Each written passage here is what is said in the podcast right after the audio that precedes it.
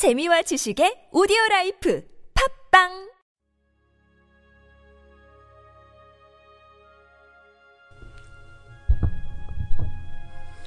주님은 나의 최고봉, 희생의 즐거움.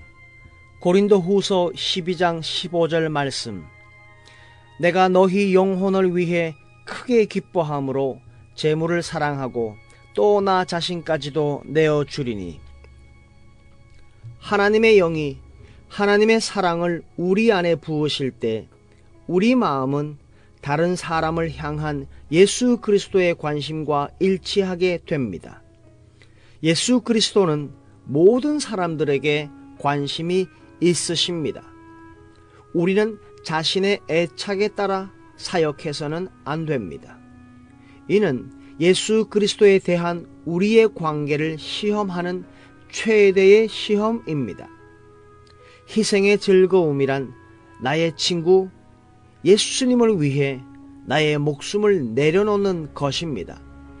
단번에 목숨을 내던진다는 뜻이 아니라 마음을 다해 주님 및 주님이 관심을 가지신 다른 사람을 위해 나의 삶을 내려놓는 것입니다.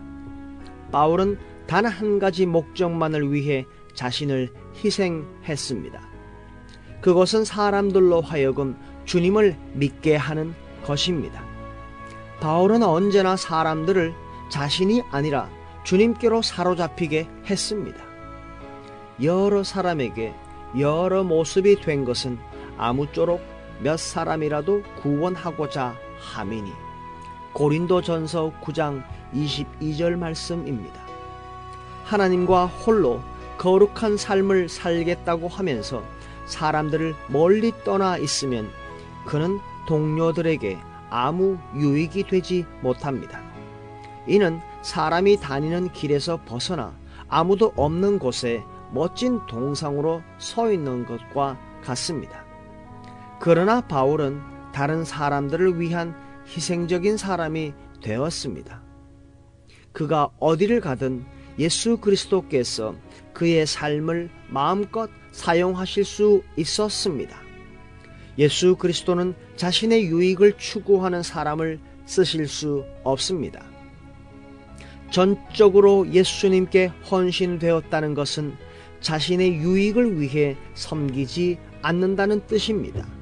바울의 삶은 예수님만을 위해 헌신되어 있었기 때문에 그는 분을 내지 않으면서 다른 사람들의 신발 털이개가 되는 비결을 안다고 말했습니다. 우리는 예수님께 헌신하기보다 우리를 영적으로 자유하게 해준다는 여러 견해들에 헌신하기 쉽습니다. 바울이 헌신하는 동기는 예수님과의 사랑이었습니다.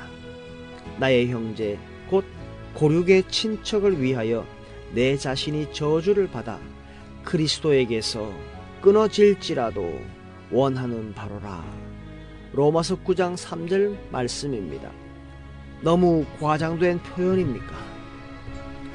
사랑에 빠진 자라면 이렇게 말하는 것은 과장이 아닙니다. 바울은 예수 그리스도와의 사랑에 빠져 있었던 것입니다. 희생의 즐거움이 있으십니까?